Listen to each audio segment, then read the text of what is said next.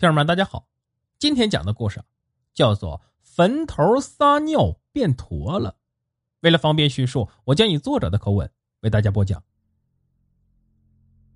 事先声明，弟弟是我同村没出五福的，关系很近。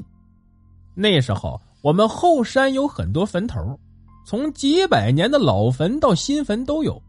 我们年纪小，压根儿就不知道什么叫怕。老人千叮咛万嘱咐，不要去坟山玩我们反倒当特别有意思的事儿，不让去偏要去，不仅要去，而且还要撒着野的玩这回去挨揍了没事养两天又接着去。弟弟绰号叫马炮，长得虎头虎脑，一身的肉，很多孩子都听他的。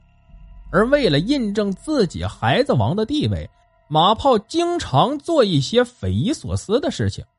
这是前边说的，我们不怕呀，是不怕去坟山，反正人多嘛，阳火旺。真正的忌讳，我们也是有分寸的。但马炮是真的不怕，他最喜欢做的事情就是蹲在墓碑上，模仿老鹳鸟俯瞰全山。我们不敢，一是老人说蹲上面会肚子疼，二是腿会被打断。因此，浑然不惧的马炮一举奠定了自己孩子王的地位。而一般等到太阳下山，我们也就回去了。只是马炮路过一座老坟的时候，突然有了尿意，他的意思是就地解决。我们当然是各种劝，但是架不住他凶焰滔天，把人家坟头浇了个透。你们以为各种厉鬼托梦、夜猫子叫、满屋死鸡这样的恐怖事情发生了吗？然而没有。但是平静中的一点点诡异，才是事情最恐怖的地方。就在此后两年，我们上学的时候，马炮慢慢变得驼了。最先发现的老师还特意来家里纠正他的坐姿，包括他爸妈也想了很多办法，比如绑棍子等等，也去看了医生，然而没用。关键是医院什么也没查出来，就说是习惯不好。他爸妈听了医生的话，村里的孩子嘛打呗。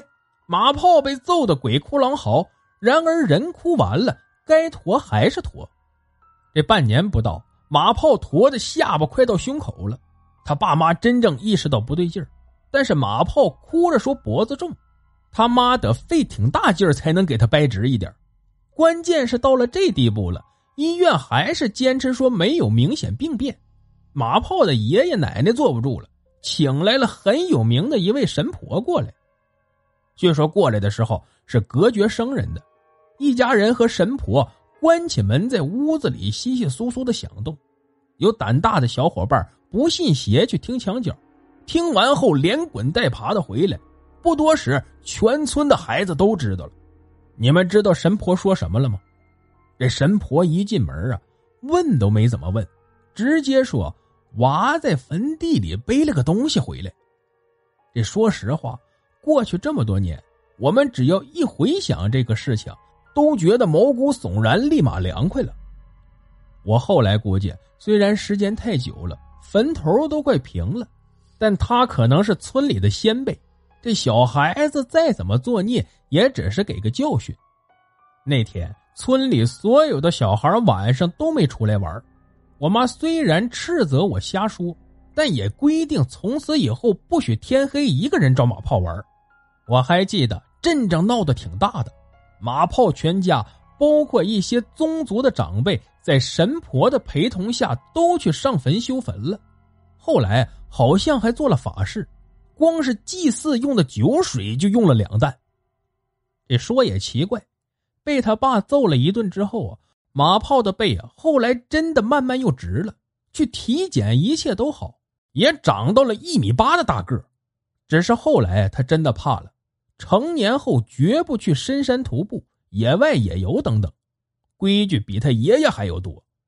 我还记得他爷爷捋着胡子说：“哎呀，胆儿小点好，平安命长。”所以啊，再奉劝大家一句：千万不要作死。这有些事情宁可信其有，毕竟生命这东西大家都只有一次。再者。鬼神可以不信，但不能不敬，不是吗？好了，故事就讲到这儿。节目的最后啊，别忘了点赞、评论、转发，感谢您的收听。